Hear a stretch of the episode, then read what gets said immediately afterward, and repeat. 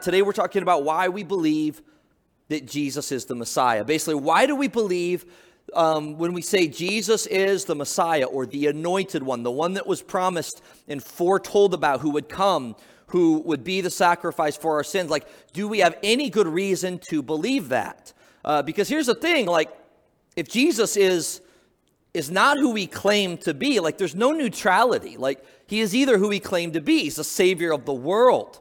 He's God who came in the flesh. Um, or we're wasting our time if Jesus isn't who he claimed to be.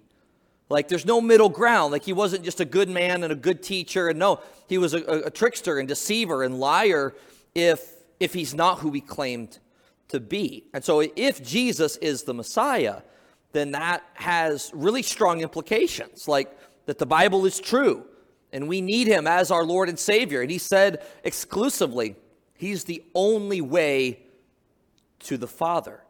So therefore, every other religion is not true. Like I mean this is this is a pretty bold claim. So the question is is there any good reason to believe that Jesus is who he claimed to be? And so we're going to look at a few reasons. Why we why do we believe? Why can we say with confidence Jesus is who he claimed to be, that Jesus is the Messiah. So when Jesus, after his resurrection, he appeared to his disciples, and he's on his way actually to, uh, to his disciples.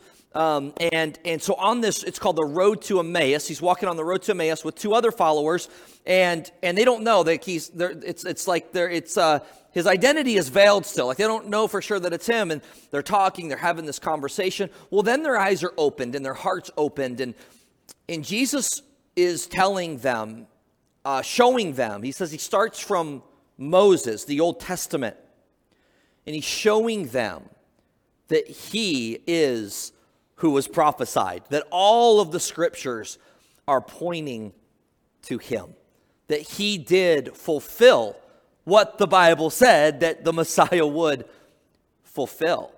In another conversation earlier, Jesus is having with us before his death he's having this conversation with the religious leaders and he says you search the scripture in thinking that you're going to have eternal life he's like but the very scriptures that you're reading and teaching and that you know so well those all point to me those testify of me so, why do we believe Jesus is the Messiah? Well, first of all, because of messianic prophecies that were fulfilled by Jesus. A messianic prophecy is just simply a prophecy in the Old Testament hundreds of years, in some cases thousands of years earlier, that a prophet prophesied about the Messiah, about the chosen one, the anointed one, uh, of what he would do. And so sometimes maybe we, we throw numbers out, like, oh, there's hundreds fulfilled, which there are, but like, let's actually look at some specific ones.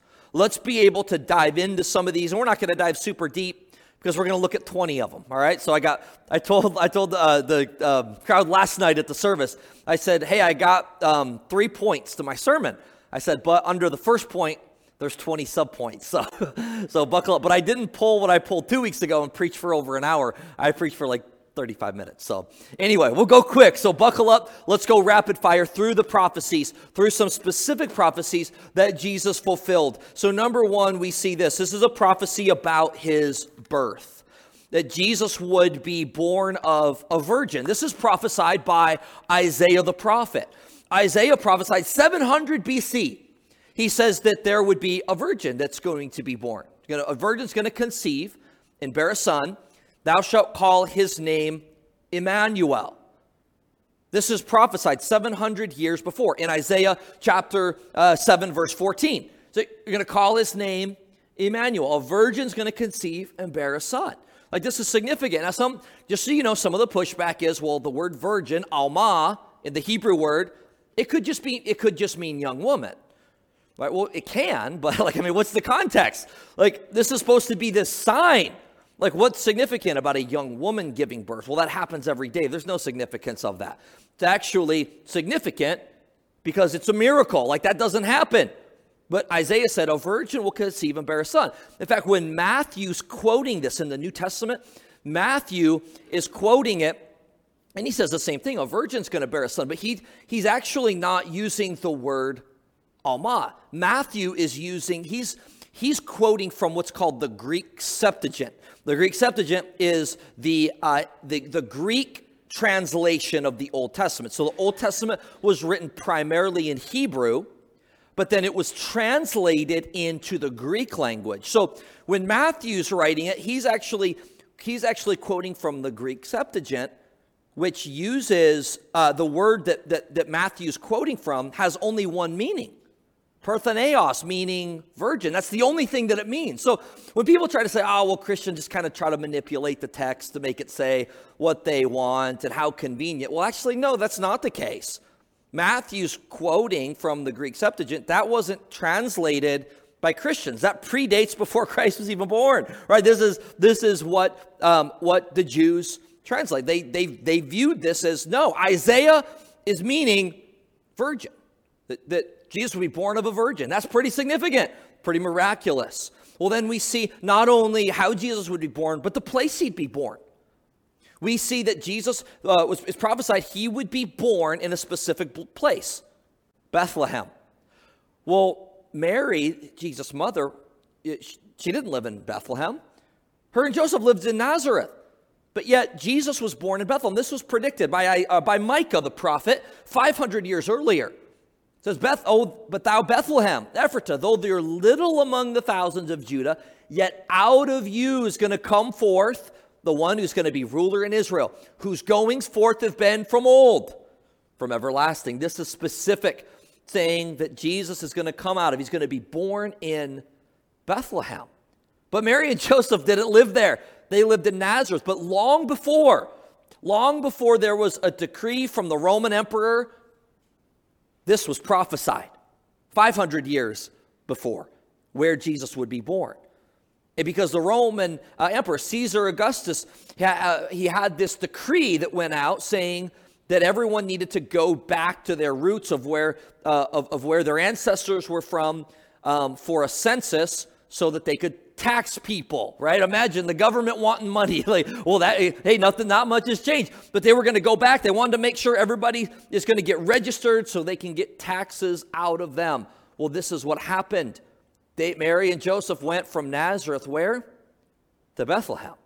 Because this is what was prophesied. Jesus would be born in in Bethlehem. So not only how he'd be born, but where he'd be born. And then thirdly, we see this Jesus' sinless life was predicted. Isaiah chapter 53, it says this that he would be righteous. He had done no violence, there was no deceit in his mouth. See, and this is significant because Isaiah, the book of Isaiah, prophesies about that a suffering servant, Israel, that Israel would be a suffering servant, and Israel would suffer for their own sins. But there's also another servant that Isaiah prophesies, a servant who would be righteous, and he wouldn't suffer for his own sin, that he would suffer for the sins of his people. And we see that Isaiah 53 is such a beautiful messianic chapter that describes in great detail the sinless life of Christ, how he would die, and the, the agony, the suffering that he would go through, and how he would be cut off out of the land of the living. But then, but then his days would be prolonged. It prophesies he's going to rise from the dead. Isaiah prophesies that he wasn't going to suffer for his sin, but for the sins of others. Like we suffer many times because of our own sin, or someone sins against us. But a lot of times it's our, it's our own sin. But Jesus didn't suffer for his own sin. He didn't die for his own sin because he was righteous. He was without sin. In fact, his closest followers testified of that. We'll look at that here in a few moments. So Jesus' sinless life was predicted. Number four, we see this. It was predicted Jesus would enter into the temple. Malachi prophesies this, talking about, he's like, I'll send my messenger who's going to prepare the way before me. Then suddenly the Lord that you seek will come to his temple. The messenger of the covenant whom you desire will come, saith the Lord Almighty. So Malachi prophesies that the Messiah is actually going to enter in to the temple. Well, you know from history, 70 AD, that's an important date. It's when the second temple was destroyed. So this can't be something that's still going to happen. This is a past event. In fact, Daniel chapter 9, Daniel chapter 9 makes this really, really clear of like a specific time that the Messiah would come. Two weeks ago, we talked about Daniel when we were talking about biblical prophecy and about how that Daniel um, prophesied about these world rulers and world empires to just, I mean, great, great specificity, like of like, wow, this is amazing. Like the critics that try to say that that wasn't prophecy, they don't even anymore try to say that, well, um, that it's talking about someone else because Daniel's really, or talking about other things. It's so clear the prophecy of Daniel they just throw out there, well, it was written after it happened. Like that's just their argument. There's no good reason that they have to believe that. That's just, they have no other argument though. But Daniel prophesies about all these world rulers, all these kingdoms that are going to rise and they're going to fall. There's one kingdom though that will never end, and that is the Messiah, the kingdom of Christ. But Daniel is very specific in Daniel chapter 9 of the timing of the Messiah. Daniel's very clear that the Messiah is going to come the Messiah is going to come and he is going to be cut off or he's going to die. And then there's going to be the destruction of the temple. Well, Daniel's writing there, he's in exile. The temple's been destroyed. But Daniel's going to prophesy and he's going to predict that there's going to be another temple built. It's going to be restored. The Messiah is going to come, then he's going to be cut off, and then the temple's going to be destroyed again. Daniel chapter 9 uh, verses 24 through 27. 70 weeks are determined upon thy people and upon thy holy city to finish the transgression and to make an end of sins and to make reconciliation for iniquity and to bring in everlasting righteousness and to seal up the vision and the prophecy and to anoint the most holy. Know therefore and understand that from the going forth of the commandment to restore and to build Jerusalem unto the Messiah, the prince shall be seven weeks and threescore and two weeks. All these weeks are sim- symbolic, and for sake of time, we're not going to dive deep into what all of that means. Um, eventually, we'll get to the book of Daniel, go verse by verse through the book of Daniel um, as a church. But he says this after three score, verse 26, in two weeks shall Messiah be cut off. He's going to die, not for himself, not because of his own sin. And the people of the prince shall come and shall destroy the city and the sanctuary. Verse 27, he talks about how sacrifices are going to cease and stop. So, what he's saying is this look, though they're in exile, the temple's been destroyed, the city's going to be rebuilt, there's going to be another temple built, the Messiah is going to come, the Messiah is going to die, he's going to be cut off, and then the temple's going to be destroyed again. So, this is specific timing. I mean, saying all of these things are, are, are going to happen, and then the temple's going to be destroyed. And again, 70 AD, that's an important date. That's when the temple, the second temple, was destroyed. So, to our Jewish friends who say, well, the Messiah hasn't come, Jesus wasn't the Messiah, he's still coming. But, but, but here's the problem with that the problem is there's certain things that the Messiah had to do before the temple was destroyed. Yes, the Messiah is coming again. Jesus is coming again. No doubt about that. But there were certain things that had to be fulfilled before the destruction of the temple. Again, I would say this is pretty significant. This is pretty powerful in pointing to the fact that Jesus is the Messiah. So we have the prophecy of the temple, the things he would do before the destruction of the second temple. Number six, Number six, did I tell you I had 20 of them? Did I say that? Okay, we got 20 of them. Number six, Jesus would be would perform miracles. Isaiah chapter 35, verse 5 and 6 predicts this. Again, Isaiah was written about 700 years before Jesus. He says, The eyes of the blind will be opened. The ears of the deaf are going to be unstopped. The deaf will be able to hear. The lame will, will leap as the hart or the deer. We're predicting these, these prophecies that are, are these miracles that are going to take place. What do we know from Jesus' earthly life? He performed miracles to point to his deity, to prove he was God. Isaiah prophesied this.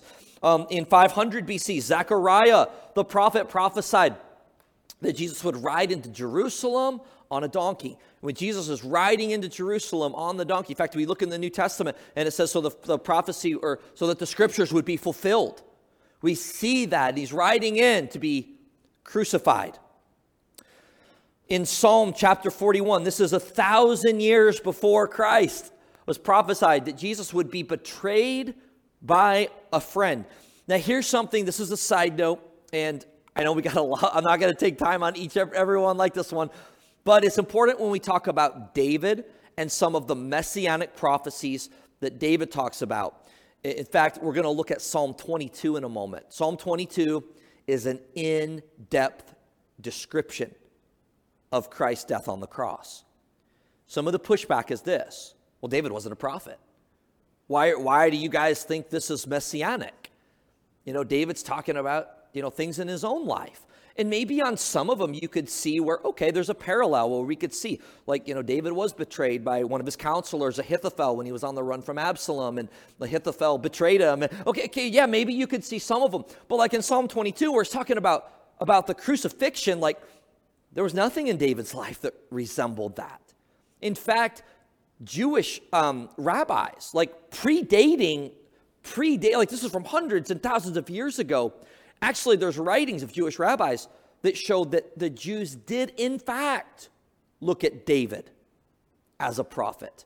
And if that's something that just, you know, maybe intrigues you, you want more information on, you know, overcoming some of the pushback or objections of, of some of the messianic passages, there's two people I recommend. There's probably a lot of other people that have done a really good job of, of, of this. Um, but the two people that I would recommend that I've, I've, I've gotten a lot of resources from and listened to a lot on it one is a Messianic Jew, Dr. Michael Brown. You've heard me quote him before.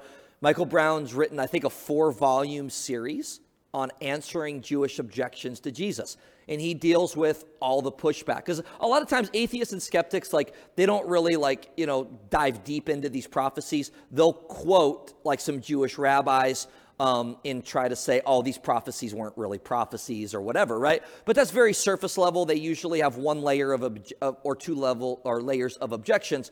Um, and so a lot of times those aren't hard to overcome. But like the Jewish rabbis that really dive into these things and try to say, no, like you Christians are making this up. These weren't these weren't prophecies that were fulfilled. Well, Dr. Michael Brown um, has written a four volume series like answering some of those objections or those pushbacks. So that's something that interests you, or you just like really want to dive deep into that. I would encourage you to look up some of his material. Um, and he's actually debated rabbis all all over the place. Anybody that'll enter into the arena, um, and they just don't anymore. They won't. They refuse to debate him for the most part. Um, which again, I think there's a reason for that. Uh, but then also Pastor Mike Winger um, has done a lot of extensive stuff like on Psalm 22 and a lot of background of even quoting Jewish sources that said this is indeed a messianic psalm. Um, so, again, if that's something that interests you, feel free to uh, look those up. They've got a lot of good content when it comes to that. But, but David's, or the psalmist is saying, look, Jesus is going to be betrayed by a friend. Speaking of being betrayed by a friend, the prophet Zechariah makes it very specific. Zechariah prophesies and says that Jesus would be betrayed for 30 pieces of silver. 30 pieces of silver. Not 31, not 29, not gold, not bronze, but 30 pieces of silver. And Judas sold him out for 30 pieces of silver. I would say this is pretty specific and pretty significant. Uh, Psalm 40, or sorry, we looked at Psalm 41, number 9, um, Jesus' betrayal for 30 pieces of silver. Number 10, Jesus would be beaten and abused. Isaiah, the prophet, again, 700 years BC. Isaiah says this He says, I offered my back to those who beat me, my cheeks to those who pulled out my beard. When they pulled out the beard of Jesus, that was the absolute worst insult that you could give to someone. On top of that, extremely painful. But Isaiah, 700 years prior, says this is what's going to happen to the Messiah, the suffering servant. And we see that is. Uh, that is what happened. Number 11, Jesus' clothing would be gambled for. Psalm 22, 18 says that his garments um, were, ca- they cast lots for his garments. And that is what happened. The Romans gambled on Jesus' clothing. Oh, we see Isaiah 53. He prophesies that Jesus would be hated and rejected, that he'd be uh, despised, rejected of men. He was despised. We esteemed him not. And that is exactly what happened at Jesus' death. He was despised. Oh, sure, he was loved and followed by people for a while when he's performing miracles and, and, and feeding the crowds, but then at the cross, he was utterly despised. He was rejected. He was rejected by his own people, the Jews.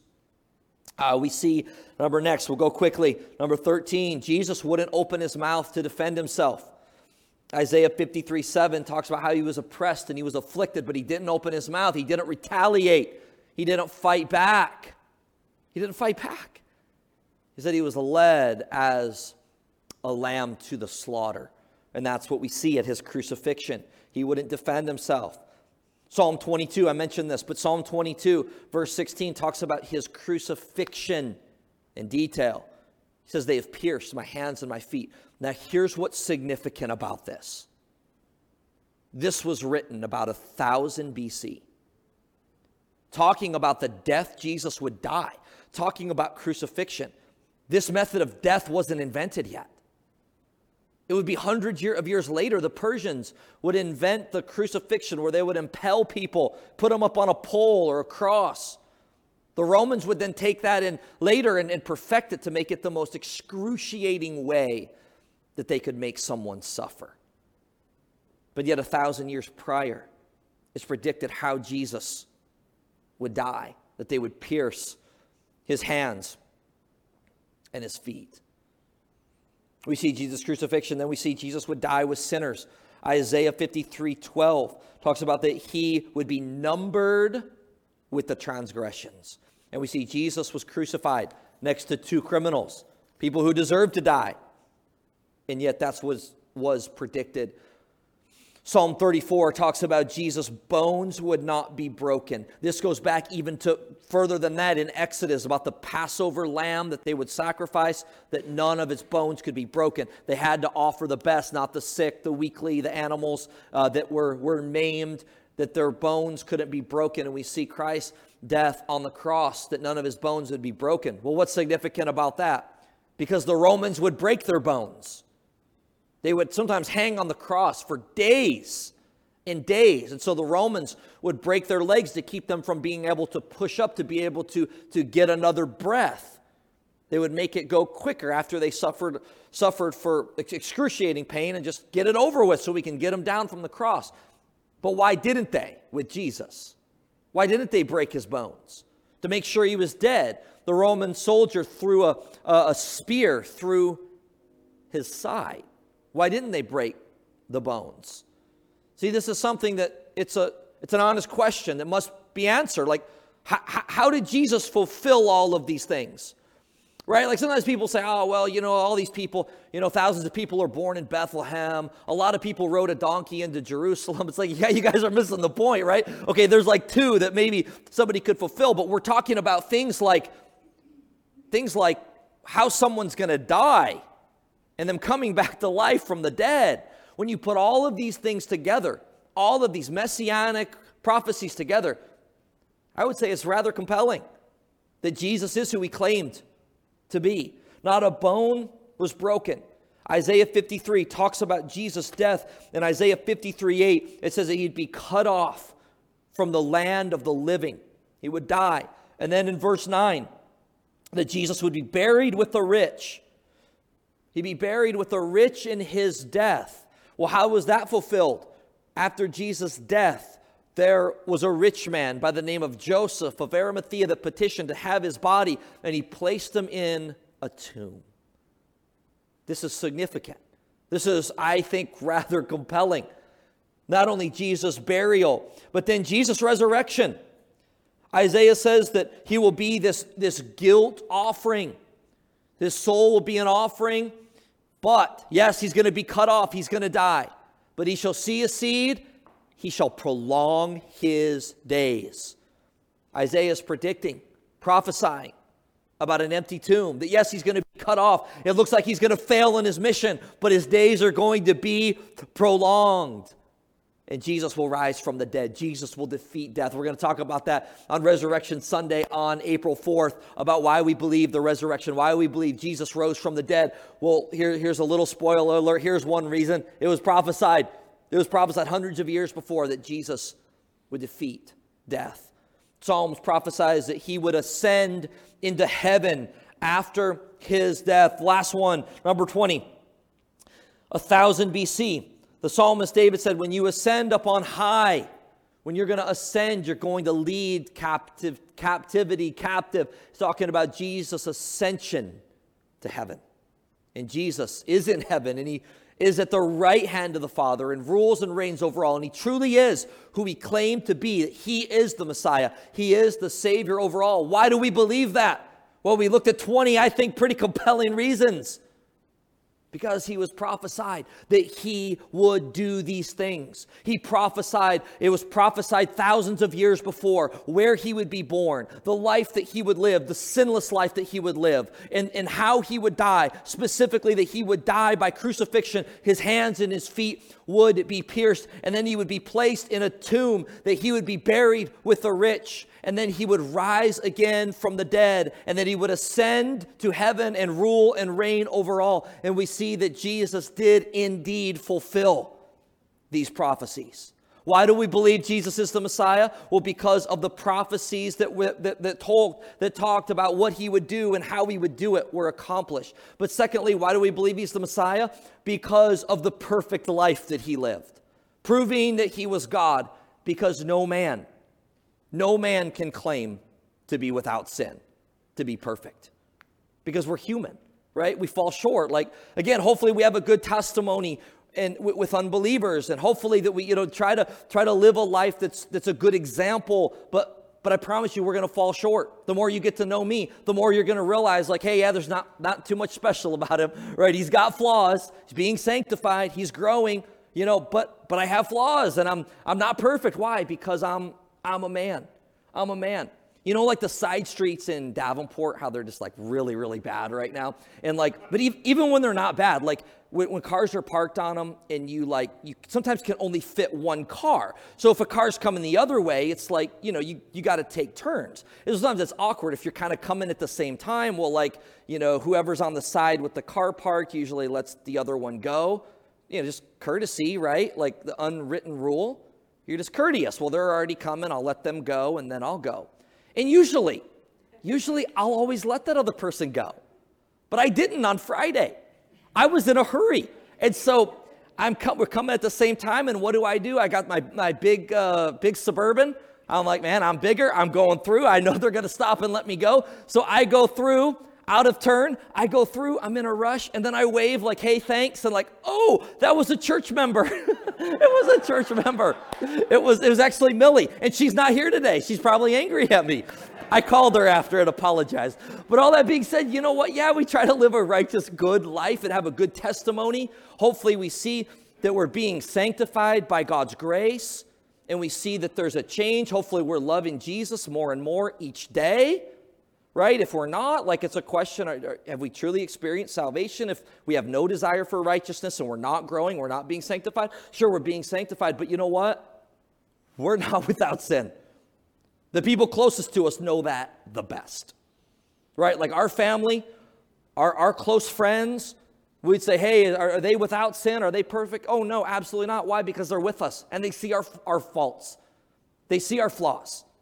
Yet, you know what Jesus' closest people to him said? They said he was righteous. Peter.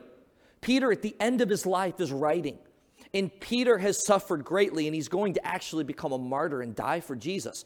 There's actually really, really good first century evidence that, that tells us Peter did die a martyr's death.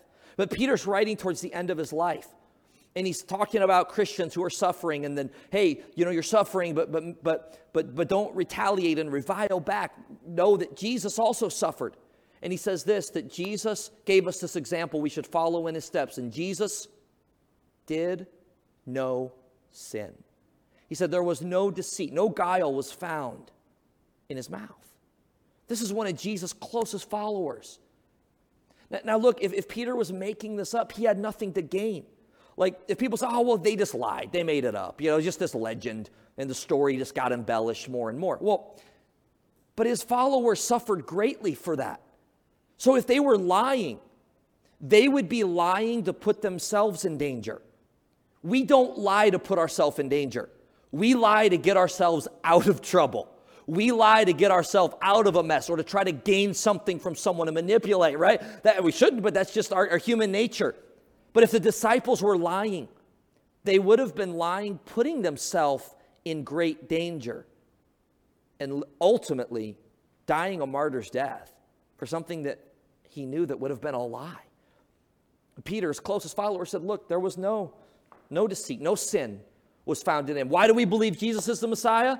Well, because of all the prophecies he fulfilled, all the messianic prophecies that were fulfilled, but because, secondly, he lived a perfect life. He lived a righteous life. No man could make that claim.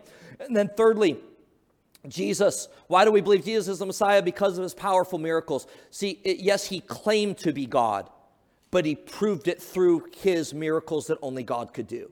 And that's what you see, like this, how they just escalate and build. And he turned water, water into wine at the wedding. And, you know, some of these, well, maybe he manipulated it and it was just like the sleight of hand and, and a trick of the eye and deceive people. But yeah, but then like you look at when he like commanded the winds and the waves to obey him in front of many witnesses.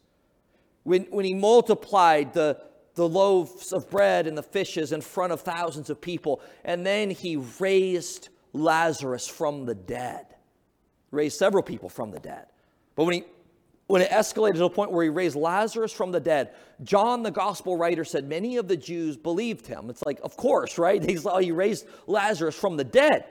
And then the, the, the Sanhedrin, the religious leaders, knew they had to stop him. They said this otherwise, all men are going to follow him. But Jesus raised Lazarus from the dead. And then Jesus went to the cross and he himself, by his power, raised from the dead. Pastor Caleb preached on the Trinity last week and talked about the harmony and unity in the Trinity.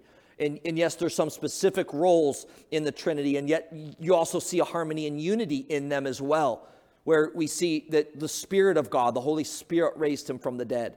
The Father raised him from the dead. And Jesus himself, he said, by his own power, he would raise from the dead, proving through his miracles, he proved his deity, proved he was who he claimed to be.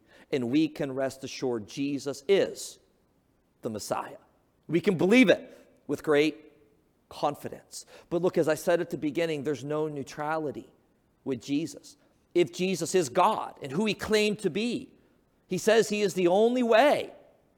He's the only way to salvation, the only way to the Father, the only way for us to have peace with a holy and a righteous God is through faith in the Messiah, through faith in Jesus Christ. And so if you don't know him as your personal Lord and Savior, trust him today. Put your faith in him, put your confidence in him. Look, for those of us who know Jesus and are his followers, you know what we've experienced? We've experienced the great miracle of the Holy Spirit raising a dead sinner to life we have experienced that new life in Jesus Christ.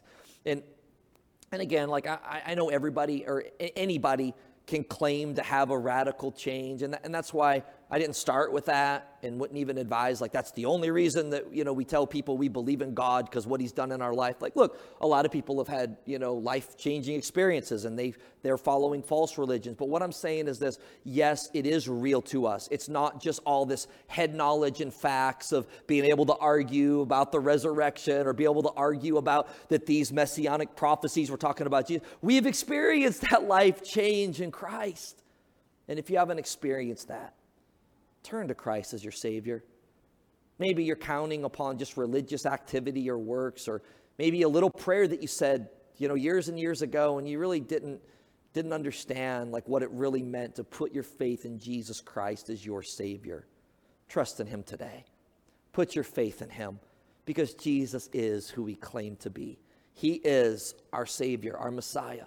He is the Lord of all. And He came to die for our sins.